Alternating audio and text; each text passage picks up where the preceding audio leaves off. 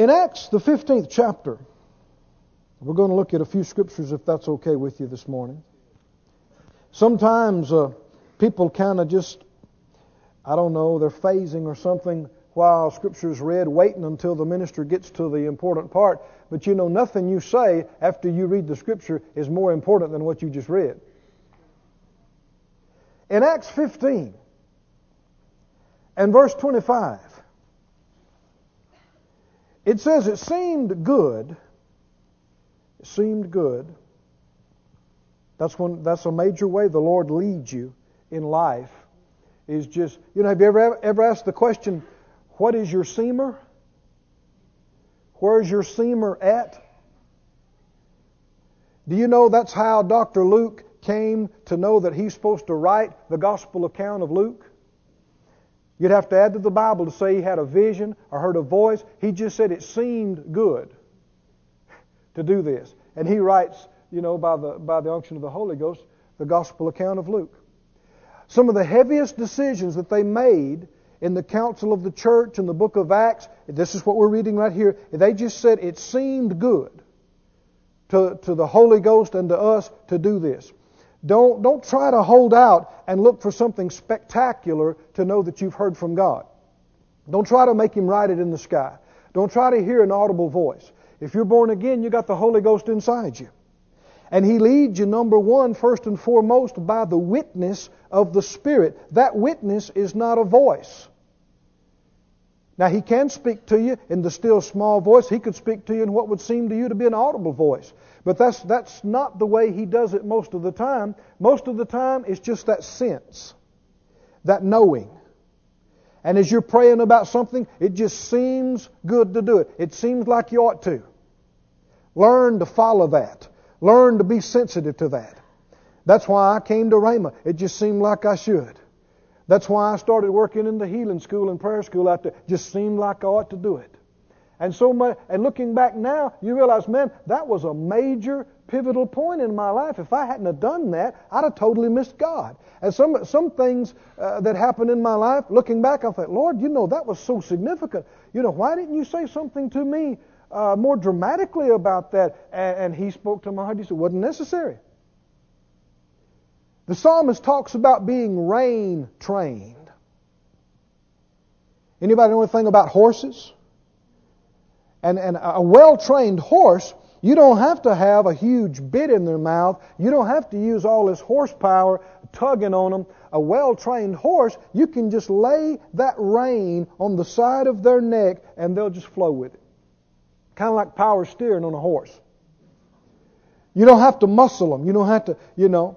And the psalmist said, Don't be like the mule. Don't, don't be like that, that, that I've got a tug with you. But he talks about being rein trained. You, you, you guide me through my reins. We need to be sensitive to the Holy Ghost. We don't have to see a burning bush. We don't have to hear an audible voice. We don't have to see it written in the sky. We just sense it. And it seems like we ought to do that. And the more we pray about it, it seems good. Everybody say, seems good. Because the Holy Ghost is in you. And when you're following that, you're following Him. It seemed good to us, being assembled with one accord, to send chosen men to you with our beloved Barnabas and Paul, men that have hazarded their lives for the name of our Lord Jesus Christ. Other translations say men who have risked their lives for our Lord Jesus Christ. I was thinking about the phrase, no guts, no glory. And I know you've heard that a lot. But it is exactly what the Lord said to me this week, several days ago. He didn't say it in those words. He said it like this to me about some things I was praying about. He said, No risk, no reward. Well, that's similar to saying it that way no guts, no glory no courage, no determination. But that's he said that to me. No risk, no reward. Now, anytime I, I get something like that, I don't like to just to just go off and preach it or say it. I want to see it in the Bible. Is that so? Because you know there are a lot of phrases around, and it's interesting that people build their lives on them, and they're not word. It's just a man's idea. I had a lady one time after a service, she was kind of wrestling with me on a particular point, and her point of uh, foundation to argue, she said, Well, you know, the, it's just like the song says. and she quoted that to me just like it was a scripture. well, some songs are scriptural and some are not. And some of them, two verses are scriptural and the third one is not. And some of them, half the, uh, the chorus is truth and, and half of it's just somebody's, they were having an emotional low one day. Right? It's true. And you know, I think it'd be neat if, uh, you know, tapes and books by ministers and what have you had to have spiritual nutritional labels on them. now, I don't know who'd be qualified to put them on there. But you know, some of them would read, you know, 10% unbelief, 25% tradition, 20% filler. Just oohs and ahs and uh-huhs and but no real substance. And, and I know that we like to think that, well, hey, I teach and preach 100% pure Word of God. Well, you wish. None of us, not even the great apostle Paul, knows it all. We know in part. That means there are parts you don't know. And it's those parts you don't know that can cause you to say things that are not absolutely correct. So you and I need to discipline ourselves that we check everything, everything. Everything you hear from me, any other minister, everything you read in a book, everything you hear on a tape, every phrase that you hear, examine it. Is it the Word? Part Word? All Word? Amen? And you know, read books, listen to tapes, but realize that is not a substitute for you reading your Bible. Those are supplements. Amen? But there's nothing, and if somebody asks me, Brother Keith, you know, could you say any, any couple of things that has helped you in your life and walk with God and ministry more than anything else? I don't even hesitate. Number one, reading the Bible. I'm not talking about necessarily doing extensive word studies. You have to watch about. I'm talking about sitting down and starting with Matthew chapter 1 and reading through to the end. Just reading the Bible. Looking back now, you can begin to see that's where character gets into you. It's where strength and faith gets into you. And all the fruit of the Spirit. There's no substitute. You go for great lengths of time and don't read your Bible, you cannot help but grow weak and be more susceptible to deception and confusion and every evil thing.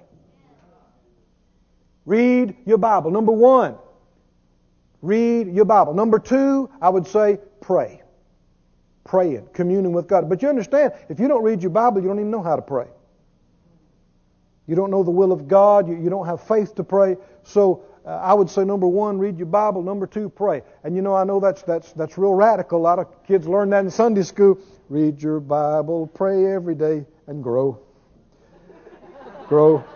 But people hear it and know it, but it's too simple for them.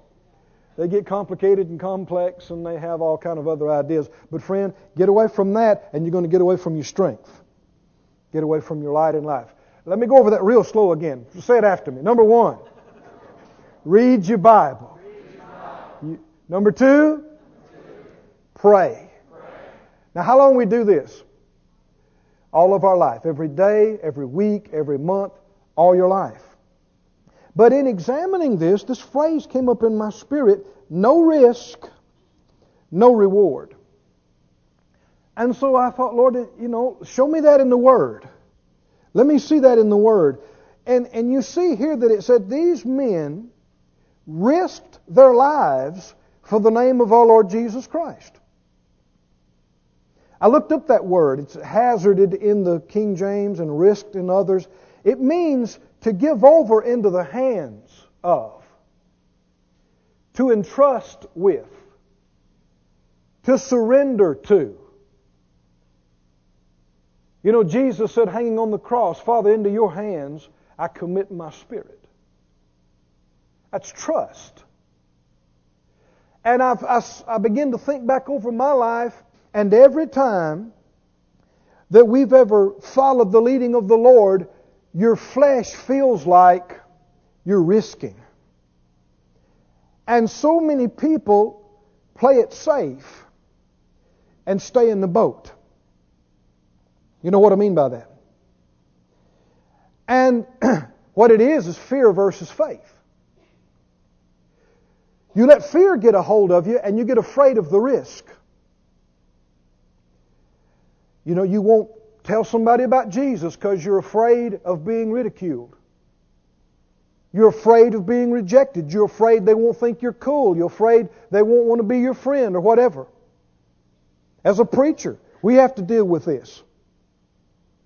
I've preached things that not everybody believed. I've preached things and taught things that not everybody agreed with. And, and you know, after uh, getting some ugly letters and, and losing some fellowship with some people that you thought were your friends, well, uh, man, you, you, you get to where you, want, you don't want to risk that anymore. But how many know you're supposed to obey God? None of us are perfect. None of us know it all. We can make mistakes. But when you get something in your heart, and it can be as simple as it seems good, it seems right, it seems like you should do this. If you listen to the enemy, he'll tell you it's too, it's too big of a risk. But no risk, no reward. With God, it's He doesn't see it as a risk. You know, when the children of Israel were delivered out of Egyptian bondage, they came to the Red Sea Pharaoh and his army in the back, Red Sea in the front. You know, it would have been a lot easier if God had delivered them before they got all the way closed in, you know, like that. And it seemed close, it seemed tight. I mean, the Pharaoh's horse is breathing down the back of your neck and your toes are in the water. And you're thinking, okay, God, anytime, anytime. But with God, it was never close. Because He already knew what He was going to do. But with them, it seemed way too risky. Because they didn't know. They hadn't been there. They hadn't seen it. Do you suppose they felt uncomfortable? They hear the galloping, they hear the rattling of the sword and the spear, and they know these guys are hot. They want to kill somebody today. How about the fiery furnace incident. It would have been so much easier on their flesh if they'd have just stood up and said, No, we're not going to bow to your dumb idol and we're not going to worship it. And, and, and God had just moved on Nebuchadnezzar and he'd said, Oh, okay. I see. You're standing up for your God and that's great. Let's just let's forget all this. I messed up. That would have been so much easier on their flesh. But do you think that they had any feelings that they were risking it all? When they looked at him and said, No, we're not going to bow. And if you throw us in, our God whom we serve is able to deliver us, and He will deliver us. Don't you think? I mean, now everybody has got flesh, and everybody's got a head, and everybody's got feelings, and I don't care how much you know you've heard from God, your head's going to scream. You're going to die. Right? And it sure looked that way when the biggest, strongest guards came and tied them up in their coats and hats and scarves so they'd burn real good and fired up this furnace seven times hotter, and came and these guys fell down, overcome from the heat, and with their last bit of strength, shoved them in. And when they're going down on their hands and knees into the coals, into the fire, don't you think that their feelings and their mind is screaming? It would have been a lot easier on their flesh with them not feeling that they had to risk as much if God had moved before this, but it wouldn't make nearly as good of a Sunday school story. You can say, and, and God moved on Nebuchadnezzar, and he said, It's all right, you can go back. The kids would not be excited about that at all. They just want another cookie or something. But when you tell them they were inside the fiery furnace, I'm sure their mind was freaking out, but they realized, hey, I don't feel it. I don't feel it. I don't feel it. you don't have these kind of miracles, you don't have these kind of signs and wonders, supernatural demonstrations where God shows himself strong enough that people around about, unbelievers look and go, wow, God must be real. You cannot have that unless somebody, if you'll allow me to use the phrase, has the guts to risk it. And I don't mean just a little bit, I mean risk it all. And the more faith you have, then the more willing and the more bold you get to just hang it all out on the limb and say, God, if you don't come through, it's all over. But I know you're coming through. Have you ever been there? Now, I know this is really pertinent to me because I'm there right now. But I feel like there are other people the same place. We're all there to some degree, and some feel it more than others. But looking back over my life, when we made the decision to come to Rhema, Phyllis and myself, I was not going to be a preacher. I never thought about me being a preacher. I was going to be a fighter. And that's all I practiced at night. I was going to be a full contact, uh, you know, karate guy, and I ran miles a day. I could kick you real hard, but I couldn't preach to you. And it never crossed my mind that I would do that. And God got a hold of me. I began to get fed, and I began to something something happened in me. I got dissatisfied, man middle of the night, I couldn't sleep. I'd get up, I'd get out in the woods praying and saying, God, what do you want? What? Finally, he got a hold of me that I was to come to the camp meeting, uh, Dr. Hagin's ministry, and I was. We came out to that, and we took a tour of the campus. And as we were going through, we got on the bus to go back to the Civic Center. Phyllis looked at me and said, uh, Did you ever know that you were supposed to do something and you didn't want to do it? I just played cool and said, What? and, and all the way we drove back home after the meeting, and we're quiet a lot of the time because we're thinking. And because uh, we didn't we didn't have money, we didn't have contacts, except the major one, you know, God. And uh, you get to thinking about it, and, I, and, and so as we begin to talk about, okay, God's dealing with us to come to Rhema. Well, several people felt like it was their duty to come by and tell me why I shouldn't go. They said, Now, Brother Keith, they said, uh, we need you in the church right here. We don't have that many young people that are fired up for God, and, and, and we need you. And isn't the Holy Ghost your teacher? And I said, Yeah. Well, can't He teach you here? And I said, Well, yeah, I guess He could. I didn't have answers to all their questions. But the more I prayed, it just seemed like that's what I was supposed to do. But the enemy will come and say, Yeah, but you, you're giving up your job. You're leaving your, your place that you've got. I had just finished my hot rod. I had a cool little 37 Ford coupe with a chrome dash and a hot rod motor. You're leaving your motorcycle. I had a Doberman that I had trained. You're leaving him. I know that, that may not seem like much to some folk, but when, that's where I was at. And what are you going to do for money? What are you going to do for a place to live? And it just seems like, man, you're risking too much. And the devil will try to paint all these pictures about you getting out here and just falling on your face or starving or, or going nuts or whatever. Which a lot of your relatives thought had already happened. But we did. I mean, we had no money. It was, it's, it's, amazing how little money we had. And I had a little pickup truck, and, and Phyllis had a Vega, which was almost a car. And we loaded up that little truck. No, we looked like the Beverly Hillbillies, man. We did. For real. And, and, off we went to Broken Arrow, wherever that is, Oklahoma. and we got out here. We'd never been away. We, we lit little rural community. We'd never been away from home. We figured, hey, Tulsa's a big place. I know we can find a place to live.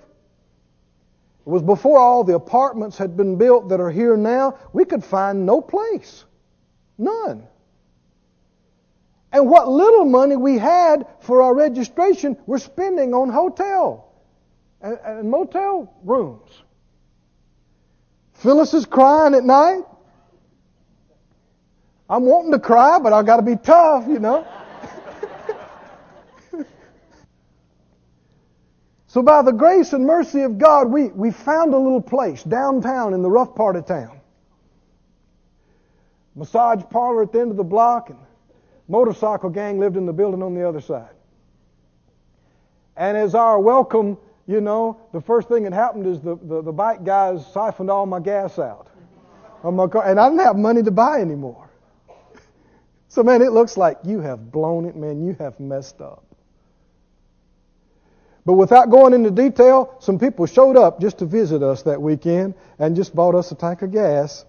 And we got the next meal, and we made it through the next day, and the next day, and the next day, and the next year. And we moved out of that into a better apartment, and into a rent house, and into a nice house, and into a nice house.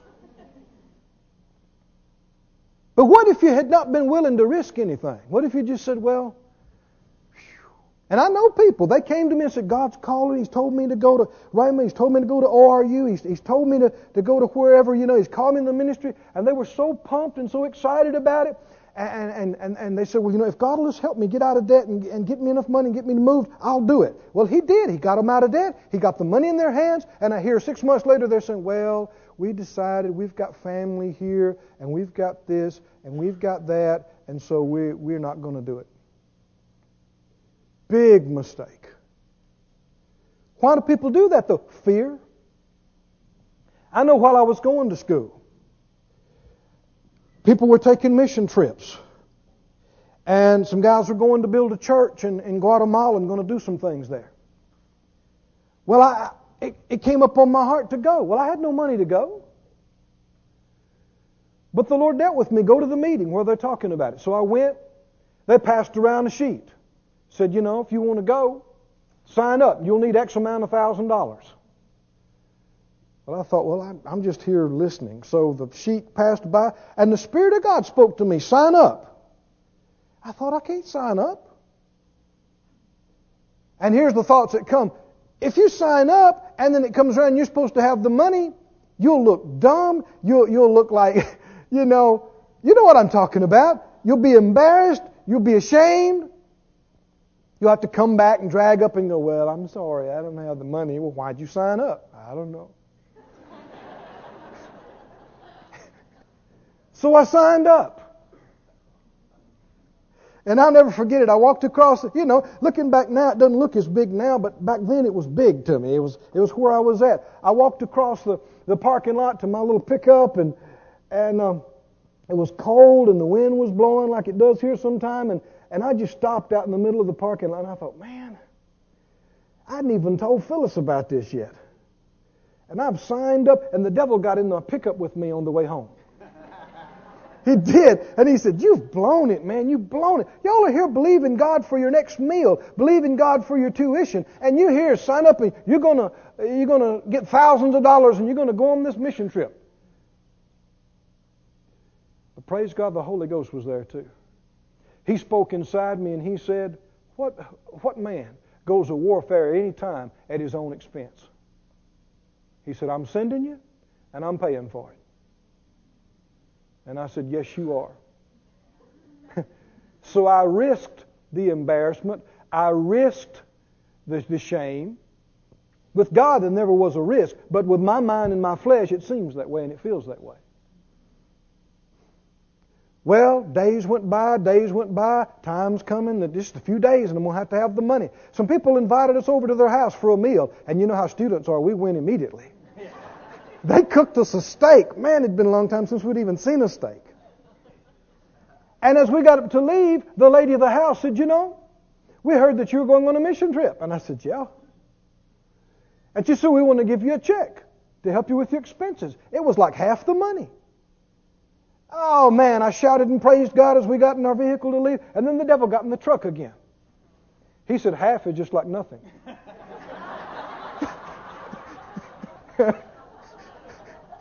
Anybody besides me ever heard it? How many? Listen, you can identify the devil is always negative. He said, half's just like nothing. Well, that's when you got to push that out of your mind and not be afraid to risk it and keep going. So we just kept going. It, it came down to like two days before. And through some totally unexpected sources, here came the rest of the money. And I went, and it was an amazing experience. There was a military coup where we were while it was going on. It was interesting. But amazing things happened. God spoke to my buddy that was there that he's supposed to come back. Now he's pastor of a large church down there. Interesting. But everything, when we got out of school, we went into ministry, every, everything that we decided to do, your head will tell you, you can't do that. And people will come and tell you, you can't do that. You're going to lose it all. No risk, what? No reward. Read with me just a little bit further here. Go on over to the book of Philippians. The book of Philippians, chapter 2. Sit out loud, I'm not afraid. I trust my God. He has never failed me, and He never will. Hallelujah. In Philippians, the second chapter, and the 29th verse. This is talking about a brother by the name of Epaphroditus. We'll just call him Epi for short. And he was a man that God used to minister to Paul and take some natural things to him and that he was needing. Uh, we don't know all the details, but he, in his travels, we don't know if he exposed himself. We don't know if he was uh, abused by adversaries of the gospel. We don't know, but he got sick and he almost died. And in verse 29, it says, Receive him therefore in the Lord with all gladness and hold such in reputation. Hold such, honor such. Other translation says, Because for the work of Christ he was near unto death, not regarding his life to supply your lack of service toward me. Another one says that he, he risked his life, the Living Bible says. He risked his life. The NIV says he almost died for the work of Christ, risking his life to make up the help that you could give me. And the previous verse says you're to honor people like this. You know it. You may be better than some. How that so many folk in Christendom have just, you know, it's, it's so easy and, and in this country to just be comfortable and not risk anything. But has Christianity changed? Are you and I to be like Paul? Are we to be like these men? Are we to be like Barnabas? Are we to be like Epaphroditus? And be willing to risk it all? Is it true that still today we that follow Him should take up our cross? And be willing to lay down and lose our own life. If you don't feel like you're risking something on a regular basis, then you're not stepping out. You're not obeying God. With relationships, it can be tough. I know in following God, it seemed like I was leaving people, I was leaving relationships. And sometimes that's the way it is initially.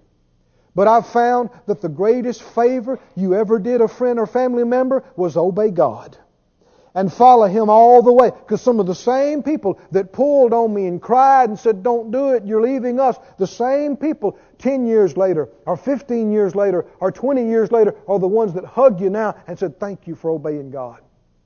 Because you get in a position where you can help them. Everybody say risk. Are you willing to risk humiliation? So many, I mean, when it comes to flowing in the gifts of the Holy Ghost, how many believe in the manifestations and gifts of the Spirit? How many believe in the word of knowledge and, and word of wisdom and special faith and working of miracles? You believe in these? You know why so many people are not used in these? Because they're afraid to step out. They're afraid to be embarrassed? I know years ago in healing school, we had the privilege of working with the, uh, Brother Hagin's healing school for a number of years. I was, I was teaching in healing school, and we were in ministry, laying hands on people, just going down through the line, believing God for the anointing to minister to them. And I came to this one lady. I'd been preaching on miracles, and it came up in my heart. This lady was over 80 years old. And I learned later, I didn't know all about it then, but she had one ear was deaf, and a shoulder, a rotary cuff, was damaged. She couldn't, and frozen and stiff, she couldn't lift her arm any higher than this. It was immobile. Well, when I got to her, it came up in my spirit, cuff her on the side of the head, and grab that arm and lift it up. That's what came up in my heart. Now, you know, people pray about, Lord, I want to see miracles. I want to see miracles. Well, well, I want you to know it doesn't make a difference if a working of miracles or special faith is coming up in you. You still got your own head. And you still got your feelings, and you can let your reasoning and your feelings of fear, of risk, talk you out of stepping out and obeying God. Well, the first thing that popped in my mind is, is this God? And then these thoughts begin to come. You can't cuff this 80 year old lady on the side of the head. You can't take her arm and lift it. You'll hurt her. You may hurt her terribly. And then your mind gets in, no, what about the legal side of this deal? And so many people think, well, it's just not worth the what? The risk. It's not worth the risk. And so much of it has to do with pride. What if I do it and nothing happens? I would just be mortified. I just couldn't stand it. People know how unspiritual and dumb I am. What if you go all your life and nothing ever happens? What does that mean? I was talking to a friend of mine because we're, you know, th- that's what we're doing right now. We're leaving a lot of stuff that we've known and been comfortable with, and we're launching totally out into some areas that are new to us. And uh, he and I were talking about some of this, and I said, well, I said, number one, you need to hear from God and follow Him. And I said, I'm doing that the best I know. I said, but I would rather fall flat on my face trying to obey God and follow God than to play it safe and sit on the side too afraid to step out. Amen? The Lord looks at your heart. So these thoughts are, are going back and forth in my mind. Is that God? Is that not God? What if you hurt this lady? What and, and all this? You just have to push that aside Trust in the Lord with all your heart. Don't lean to your own understanding. I just reached up and went boop on the side of the head. I grabbed their arm and I said, Be loosed in Jesus' name. Well, you have either really done good or you have really messed up. I kind of wanted to close one eye and open the other. She said, Hallelujah! And started waving that arm that she couldn't raise and could hear out of that ear. Put a watch up to it, she could hear it. That's a miracle. I said, That's a miracle. That's not just recovery. I mean, it was that way one second. Now it's not. I've seen things, I've, I've seen tumors and growths disappear under my hand. But I also, in the early days of my ministry, I did some things that didn't work. I won't even tell you all of them. but I did. There's a couple of things I did that I look back now and I go, man. But I refused to get afraid and quit stepping out. I was willing to risk whatever reputation I thought I had. I was willing to risk looking bad or looking dumb, being ridiculed, or even being rejected by people I thought was my friends. And it's happened. But I tell you what, there's nothing like the, the, the peace inside that you have when you know that you're obeying God with everything you know. You're following Him to the best of your ability and heart. And if you mess up, it's not because you're not willing to try. Amen? If it doesn't happen, it's not because you were too scared. You know, Peter, he, he got out in the middle of walking on the water and he, he got afraid and he looked at the wrong thing. And he did the wrong thing, but he did a right thing too. How many other people do you know have even taken one step on the water? And the reason he did it was because he wasn't afraid to step out. He wasn't afraid to cry out to the Lord. You know, think about this. I mean, it takes some guts to do this, to say, Lord, is that you? it's me. Tell me to come out there with you. You see, theologians and, and church tradition and, and men's ideas have warped the, the, the message of the Word to where you got God high and lofty and far off and viewing man as an insignificant worm. And anytime anybody says, I'm going to believe God for this, I'm going to do this, people say, Oh, now who do you think you are? You sit down. You worm, you're nothing. Like that God would be somehow threatened if we did too much. That somewhere or another, if we had miracles, if we did exploits, it would take away from him, take, make him look less. Nothing could be further from the truth. God made man, He made woman in His own likeness and image to fellowship with Him and walk with Him on His level. And since mankind fell, ever since then, he's, he had the plan, he had Jesus, he had redemption, calling, just like Jesus said that day. If that had been theologians, they'd have said, Peter, how dare you think that you, a mere mortal, could do what I, the Son of God, do? That's man. That's not him. That's not him. What did Jesus say? What did he say? Come on, the Holy Ghost is talking today. What did Jesus say? The one who is the same yesterday, today, and forever never changes. What is he still saying today? Come on! You want to walk on the water? Come on! You want to see miracles? You want to preach the gospel? You want to be a blessing? You want to see the water turned into wine? You want to see the dead raised? You want to see the blind eyes open? You want to see whole families won to Jesus? What do you got to do? Not be afraid to risk it. Not be afraid of falling on your face. Not be afraid of being embarrassed. Just step out. Have the humility. If you do mess up, have the humility to say, you know, I missed it. And nobody else who's honest can throw a stone at you. But at least you're trying. Amen? At least you're reaching out. Can you say amen? Glory to God. I want you to go with me to the book of Psalms, and let me just encourage you with a few scriptures as we get ready to, to wind this up today. Say out loud while you're turning there, I'm not afraid. I'm willing to risk it. Now, see, I'm just talking about how your flesh feels. With God, there is no chance of failure if you're really obeying Him. But you're going to feel like it. And you got to deal with your feelings and your mind. In Psalm 37, why don't you turn there? Psalm 37. You know, sometimes people wonder about individuals that are, are greatly used of God and how that they must be almost superhuman, you know, not really like me. But you find it again and again. It's, it's not people that just had necessarily extraordinary abilities, but it's people that were willing to obey God. Many are called, but what? And why is that so? Because few answer the call. Few are willing to, to leave their comfort and step out. Few are willing to, for lack of a better term, risk it all.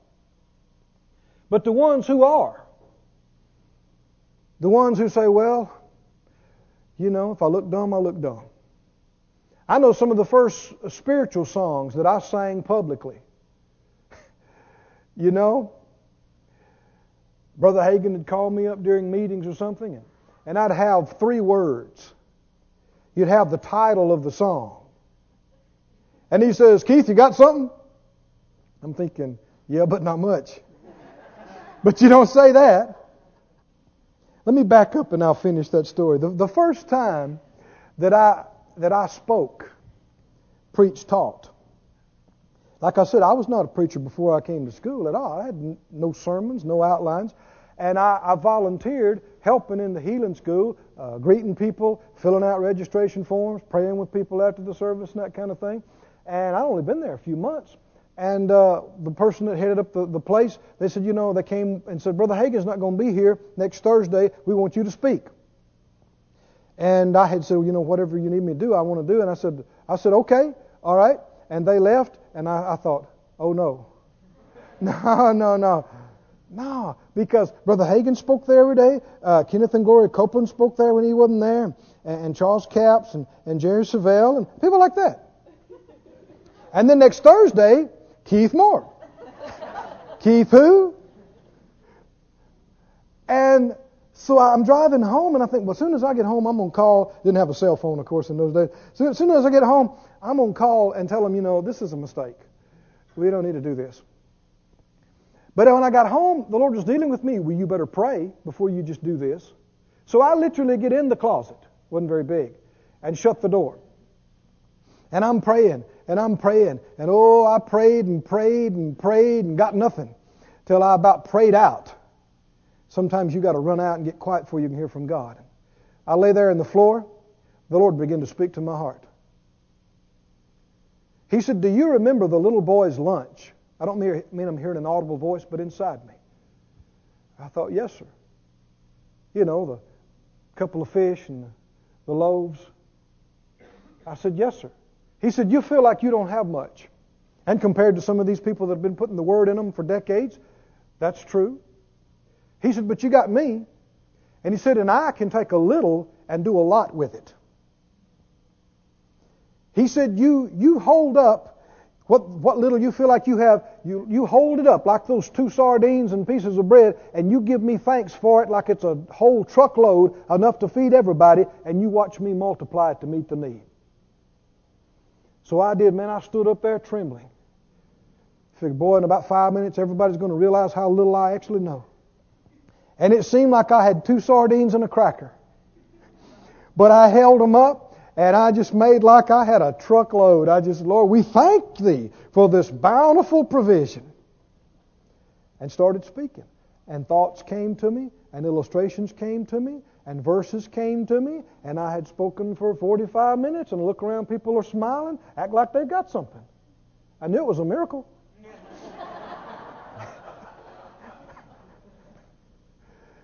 But you, but you can't be afraid of messing up. You can't be afraid of risking. I, I couldn't have cowered and stayed home and said, Well, I, I'm not a preacher. I'm not a preacher. I'm not a preacher.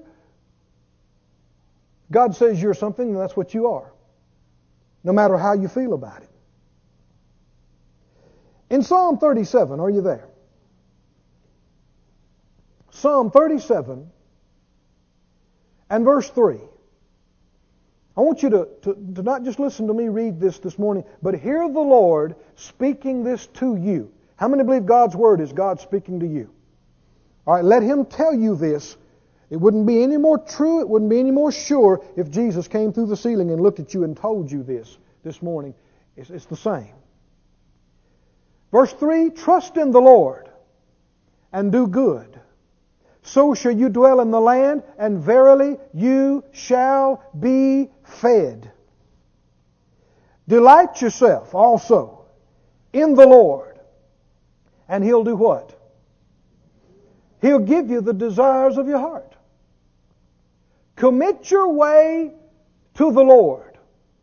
Now that's really, that's really the same spirit of this, this word risking or hazarding because it, it means to turn over to, to entrust with, to allow Him to do what He wants to do with you.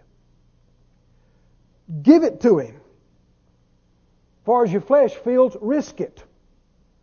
And trust in Him, and what will He do? What will He do? And He shall bring it to pass. Say it out loud, say, I believe it. I believe it. Go to Proverbs, the 29th chapter. Let God speak to you through these verses this morning. Proverbs 29 and verse 25. 29 25. What does it say? The fear of a man, or fear of man, brings a snare. It puts you in bondage. You get afraid of what people are going to think, afraid of what they're going to say, afraid of being embarrassed, afraid of being ashamed, and you'll become paralyzed. You get to the place where you, you, you have to see what's politically correct before you can open your mouth. You get to the place where you have to see what's cool this week to even see how to dress or, or how to say or where to go or what to do. You have no identity, you have no security in Christ. Don't live your life based on what people think. The fear of man brings a snare, brings bondage, but what? Whoever puts his trust in the Lord, even though he feels like he's risking it all, what's the reality? He shall be safe. He shall be safe. Can you say amen? Glory to God. Turn with me, and I think this is it's in closing, to uh, Mark, the 10th chapter, and I'm going to read to you a passage while you're turning there. Mark 10. Ah, don't do that. I'm, I'm rushing. Uh, it's on your way. Stop by Isaiah. It's on the way. Said out loud, I'm not afraid. I don't live by the fear of man. I trust God. Amen. Isaiah, the 12th chapter. Let God speak to you through this. Isaiah chapter 12 and verse 2. I want you to read this out loud with me. If you got another translation, that's all right. Just read whatever it says. Isaiah 12, 2. It says, Behold, God is my salvation. I will trust and not be afraid. This will get you through some tough places. This is what you need to do in situations instead of just laying and pulling the, pulling the blinds and getting a, a fresh box of Kleenexes and rolling over on your side. No, get up. Get up and say, God's my salvation. Doesn't just mean I'm born again, I'm going to heaven. No, He saves you from everything bad. He saves you from all problems and evil. He's just my total salvation. What, what am I saved? When you said I'm saved, you said a mouthful. Saved from what? The penalty of sin? Hell? Yes. Chastisement of peace? Sickness, disease? Accidents? I'm just saved. If it's bad, I'm saved from it. Amen? Say out loud, I'm saved. God is my salvation. I will trust and not be afraid, for the Lord Jehovah is my strength and my song. He also is become my salvation. Say out loud again, I'll trust Him. I'm not afraid. He's my salvation. In uh, Mark, the 10th chapter, this is also recorded in Matthew, you know, and other gospel accounts, but it is the account of the rich young ruler. And you know the story. But don't just assume, well, hey, I'm not a multimillionaire, I'm not a multibillionaire, this don't really apply to me. Oh, it applies to you. If you've only got $10 this morning, it applies to you. And don't think because we don't live in the Roman Empire and people are not being routinely thrown to the lions and killed in this country because of their stand for Christ. Don't, don't think that this risk thing doesn't apply to us. It does. There are places in the world, you know that, where somebody stands up and says, I'm a Christian. Well, then you got no more family, you got no more job, and you may be killed. But is there less required of us because we have laws protecting our right to worship God? I think not. So issues will come every day. And we need to be like Paul. How many understand Paul? Everywhere he went, the Apostle Paul, he had revival or riot. A lot of times both.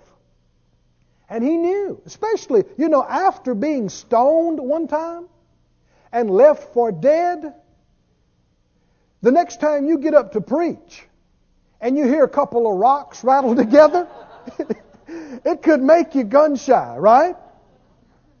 He had flesh just like you and I. But do you remember reading in the book of Acts? He got up after the other apostles and brothers stood around him and prayed and believed God. He got up, probably raised from the dead, and went back into the places that he basically just got ran out of for preaching the gospel. That takes guts. That means you're not afraid to risk it. And don't you remember when he was going to Jerusalem? And, and the Bible said different ones at places he went, they warned him and they said, you know, man, bondage and affliction is waiting on you in the city. What did he say? He said, what do you, what do you mean crying and trying to break my heart like this? He said, I'm ready to die. Somewhere another, people in modern Christianity think, well, well, now, brother, let's don't go that far. I mean, that, yeah, the, the Apostle Paul needed that. We need it. Nothing has changed in this department. He said, I'm ready. Whatever it takes, I'm ready to finish my course with joy. All the things I've accomplished and gained through my knowledge and my, I count them garbage. I count them refuse. All, everything's lost. Except knowing God and following Him. Does that still apply to us? Yes, it does. And nothing and no one can be more important to you than Him. Did He not say that if you hold on to your life in this life, you'll lose it? If anybody loves his mother, his father, his family, anybody, or his own self more than me, he's not worthy of me. These things are true too. If you put your hand to the plow, what did he say? Don't look back. We had people in Rhema that quit after the first couple of terms. They had to have an exit interview with some of us instructors. Some of them said things like this Well, why are you leaving? Well, it's just so hard. One guy said this. He said, You know how long it's been since I had a steak? He said, At Mama's house, I have steak every week. What do you say to folk like that? Bye. exactly. Why? They're not ministry material.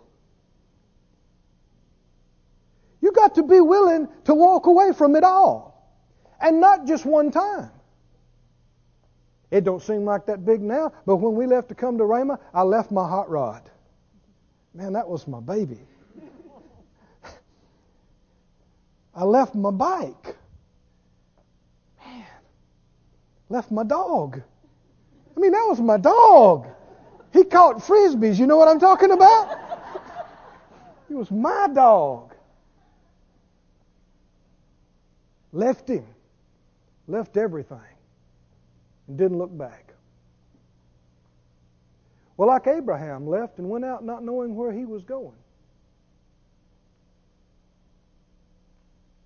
It happens again. Like Abram, you need to, in your heart, live in a tent all your life. Not just now.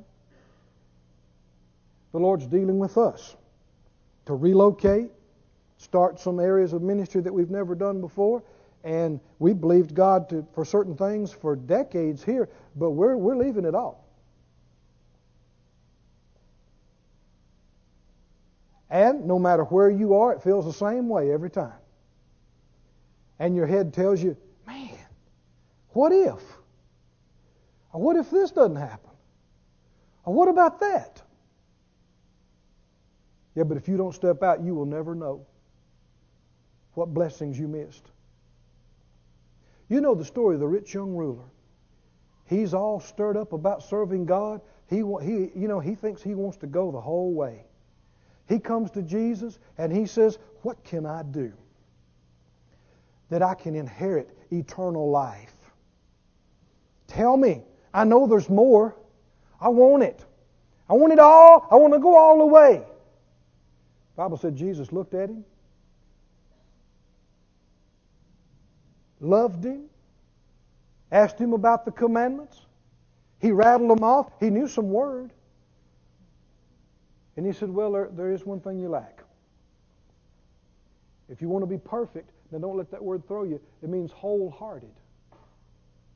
sold out, you might say. If you want to be wholehearted, fully committed, this is what you do liquidate your properties, your assets, bless the poor, strike your tent, come follow me.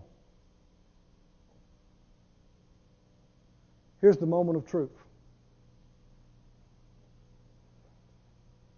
A lot of people think they want to follow God till it comes down to risking something. What happened? He looked at it and he, in his mind, he thought, it's, it's too much. It's too high of a price. It's too great a risk. What, what if it, it, it, maybe it took my dad or it took me years to build this wealth and to get to this place? And if I just turn it all loose, uh, what if I never get back to this? What if I never get back to the level of finance that I'm at? What if I never live in the house like I live in now? What if I never uh, drive the donkey like I have now? you know, Phyllis and I have been here in Tulsa for over 20 years and sowed our seed and believed God. And now we got a, a, a nice place to live and nice vehicle to drive, and we're sowing big seed into the kingdom. And as I'm looking face to face with some things the Lord's telling me to do, it means get rid of all of it. Liquidate all of it and follow me. And I'll be honest with you, I got flesh. I mean, some of the things I really like. And, and I'm thinking, man, you know, it took me a long time to believe for this and, and get this.